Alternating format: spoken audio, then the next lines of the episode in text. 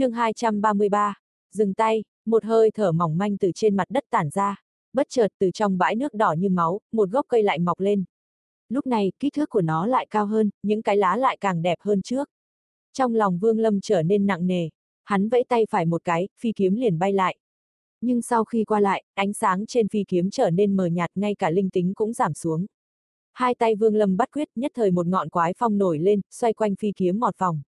Sau khi thổi bay tất cả những chất dính bên ngoài, phi kiếm mới trở lại như lúc ban đầu. Sau khi nhìn qua một chút, Vương Lâm liền thu hồi phi kiếm, nhìn đám thực vật rậm rạp dưới chân. Hắn vỗ túi chữ vật xuất ra cấm phiên, hai tay run lên một cái, cấm phiên lập tức khuếch đại trùm xuống mặt đất. 98 đạo cấm khí giống như 98 con rồng đen đang gầm giống điên cuồng lao xuống truyền tống trận. Khi xuống đến nơi chúng lập tức xoay quanh, mỗi một vòng, vô số thực vật liền bị tiêu diệt phun ra cực nhiều chất lỏng màu đỏ. Hai tay Vương Lâm nhanh chóng đánh ra vài đạo pháp quyết. Hắn quát khẽ một tiếng, khai, nhất thời, bãi chất lỏng màu đỏ trên mặt đất như bị một bàn tay to đẩy sang hai bên. Cuối cùng thì chúng cũng bị tách ra khỏi truyền tống trận. Vương Lâm chẳng hề do dự hạ xuống, ngay lập tức hắn lấy ngọc giản ra căn cứ theo những gì trên đó mà khắc lên trận pháp. Sau đó, hắn lại bay lên trời, đồng thời tay phải vẫy nhẹ một cái thu hồi cấm phiên.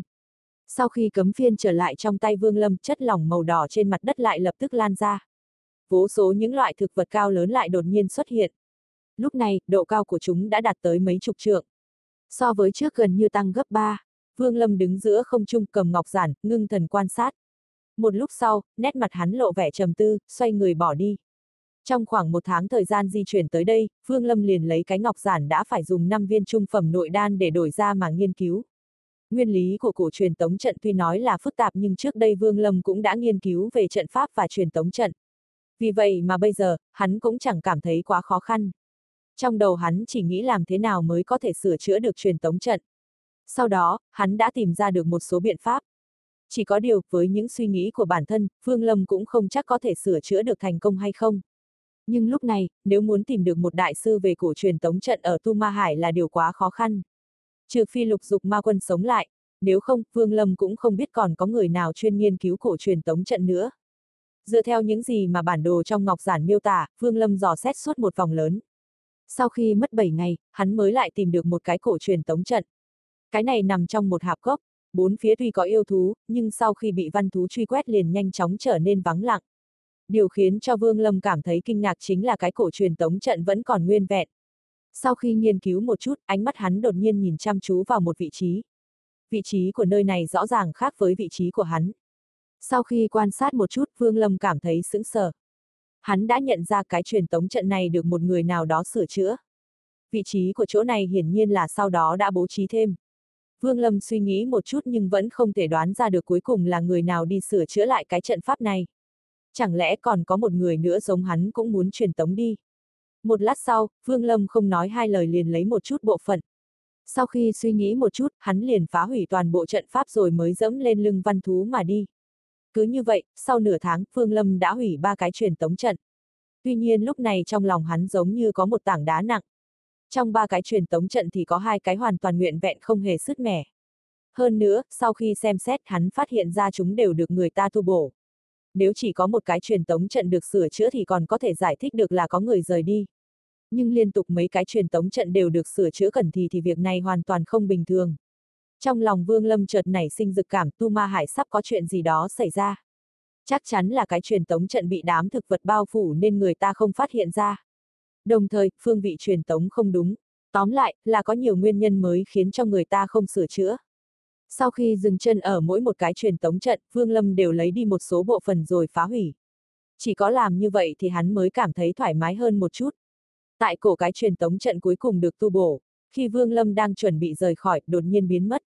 Trong nháy mắt khi hắn biến mất một thanh phi kiếm đã đâm thẳng vào vị trí của hắn trước đó. Sắc mặt Vương Lâm âm trầm xuất hiện giữa không trung, hắn nhìn chằm chằm về phía hắc y nhân đằng xa, lúc trước thần thức của hắn vẫn luôn tản ra, nhưng khi đối phương tới cách trăm trượng rồi tế xuất phi kiếm, hắn mới cảm giác được. Chuyện như thế này từ trước đến nay vẫn chưa từng xuất hiện.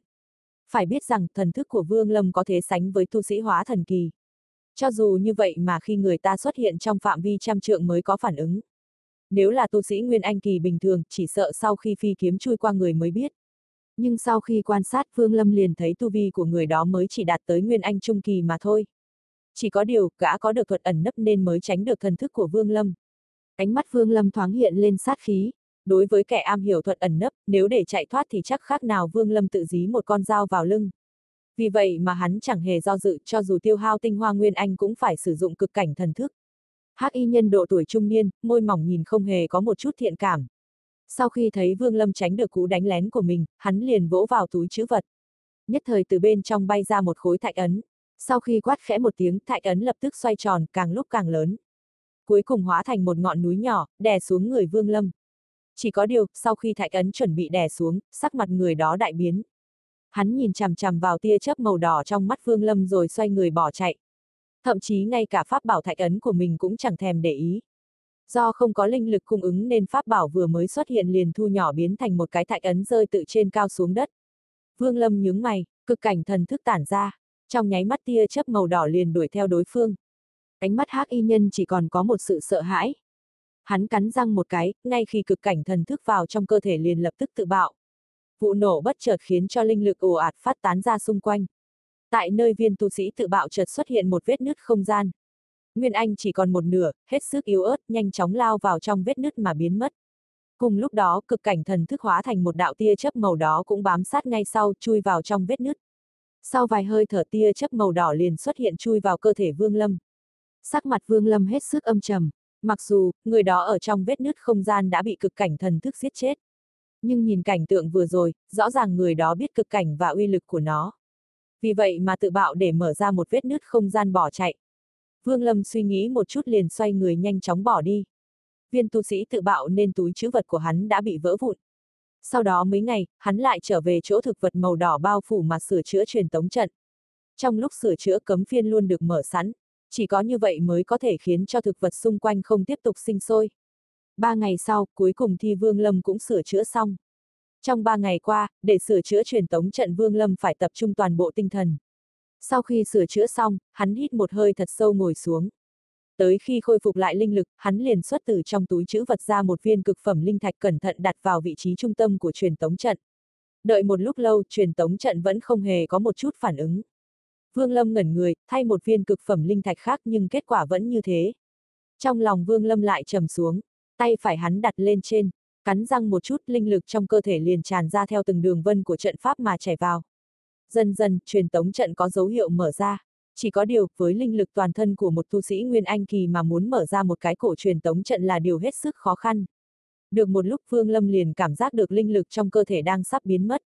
Hắn vội vã lấy linh dịch trong túi chữ vật đổ vào miệng rồi tiếp tục duy trì. Một lúc sau, Vương Lâm thu hồi linh lực, hắn nhấc tay phải lên, khoanh chân ngồi xuống. Sau khoảng hai nén hương, Vương Lâm liền đứng dậy đi tới vị trí phía đông bắc của truyền tống trận. Lúc trước Vương Lâm sử dụng linh lực không phải để mở trận pháp mà là để kiểm tra xem trận pháp này có dùng được hay không mà thôi. Sau khi linh lực của hắn chạy tới góc đông bắc liền cảm nhận được linh lực ở đó bị tiêu tán. Vì vậy mà hắn biết được vấn đề chính là ở đây. Sau khi sử dụng vô số tài liệu để sửa chữa, Vương Lâm cũng không dừng lại. Hắn thu hồi cấm phiên rồi nhảy lên, gần đây có một cái truyền tống trận đã bị hắn hủy đi. Vì vậy mà phải đi xa hơn một chút mới có thể tìm được bộ phần thay đổi. Vương Lâm phi hành với tốc độ cực nhanh, mục tiêu của hắn là cái truyền tống trận cách đó 8 ngày.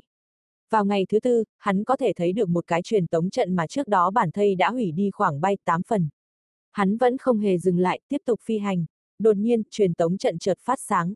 Vương Lâm dừng lại ngay lập tức, hai mắt hắn chớp chớp liên tục, chỉ thấy từ trong truyền tống trận có chút ánh sáng lóe lên, nhưng cuối cùng do nó bị hỏng quá nặng nên ánh sáng từ từ biến mất mãi cho đến khi ánh sáng biến mất toàn bộ vương lâm mới thôi không nhìn nữa. Hiển nhiên vừa rồi, truyền tống trận phát sáng là do ở nơi nào đó có người mở ra.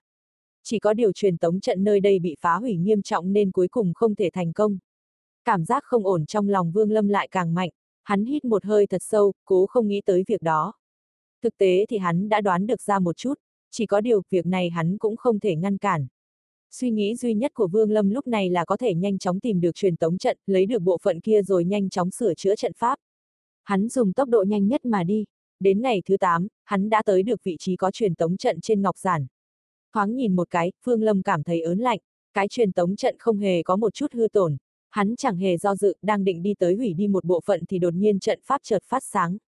Một cột sáng xuất hiện trong trận pháp xuyên thẳng lên tới trời. Cùng lúc đó, một đám người hư ảo từ từ xuất hiện trong vòng sáng. một luồng sát khí trong nháy mắt từ đám người đó phát ra. Gần như cùng một lúc trận pháp phát sáng, Vương Lâm liền vọt tới ôm lấy số tài liệu ở phía đông bắc của trận pháp. Linh lực trong cơ thể nhanh chóng lưu chuyển, trong nháy mắt khi hắn chuẩn bị nhổ số tài liệu đó lên, những tiếng hò hét phẫn nộ từ trong đám người vọng ra. Dừng tay, Vương Lâm chẳng những không dừng tay mà còn dồn thêm sức. Một tiếng động vang lên, chút tài liệu đó bị rút ra khỏi trận pháp. Sau đó, hắn lạnh lùng nhìn vòng sáng đang dần biến mất cùng với đám người. Trong lòng hắn thầm cười lạnh, nếu thực sự dừng tay chỉ sợ những người đó vừa ra liền giết mình diệt khẩu. Có thể xâm nhập để động tới các thế lực ở Tu Ma Hải nếu không có thu vi hóa thần kỳ thì đừng có mà mơ. Ngay lúc này, phần lớn cổ truyền tổng trận liền phát sáng. Trong số các truyền tống trận cũng không phải đều có hắc y nhân thủ hộ. Chỉ tại một số truyền tống trận quan trọng mới có mà thôi. Tất cả lúc này cùng thống nhất mở ra, vô số tu sĩ bất chợt từ trong các cổ truyền tống trận xuất hiện. Về phần truyền tống trận chỗ Vương Lâm, vốn gần đó có một hắc y nhân thủ hộc. Nhưng người này đã bị chết rồi mà thôi. Vào thời điểm này, toàn bộ tu ma hải đại loạn. Bốn tứ cấp tu chân quốc phối hợp hành động, mấy vạn tu sĩ liên tục từ bốn nước truyền tống tới tu ma hải. Một trận đại chiến đã nổ ra, 999 ngôi thành trong tu ma hải nhất thời chìm trong gió tanh mưa máu. Tất cả những việc này, sau khi Vương Lâm phát hiện ra cổ truyền tống trận được sửa chữa cùng với hắc y nhân, hắn liền đoán ra được 8-9 phần. Nhất là sau khi từ trong truyền tống trận xuất hiện những người đó càng khẳng định suy nghĩ của hắn. Phải mau chóng rời khỏi Tu Ma Hải. Tốc độ của Vương Lâm tăng nhanh, một tay sờ sờ vào túi chữ vật có chứa chút tài liệu mà hít sâu một hơi. Mấy ngày sau, Vương Lâm về tới truyền tống trận. Sau khi sắp xếp tài liệu xong, hắn đảo mắt nhìn bốn phía rồi lấy cực phẩm linh thạch đặt vào bên trong. Một vầng ánh sáng lóe lên, cuối cùng thì trận pháp cũng mở ra. Trong nháy mắt Vương Lâm đánh ra một đạo pháp quyết vào cấm phiên nhất thời 98 con rồng cấm khí lại xuất hiện một lần nữa. Sau khi gầm rít xoay tròn một vòng, thực vật bốn phía lại bị phá hủy, mặt đất đầy thứ chất lỏng màu đỏ. Lúc này, trận pháp đã mở ra toàn bộ, thân thể Vương Lâm dần dần mơ hồ. Trước khi hoàn toàn biến mất, hắn vẫy tay một cái thu hồi cấm phiên rồi biến mất. Ngay sau khi hắn biến mất, chất lỏng đỏ như máu lập tức bao phủ trận pháp. Ngay sau đó, vô số loại thực vật nhanh chóng mọc lên cao tới mấy chục trượng. Chuyện tống trận có những tiếng động vang lên cuối cùng vỡ vụn, lúc này, cho dù là có bản đồ cũng khó mà nhận ra nơi đây trước kia lại có truyền tống trận.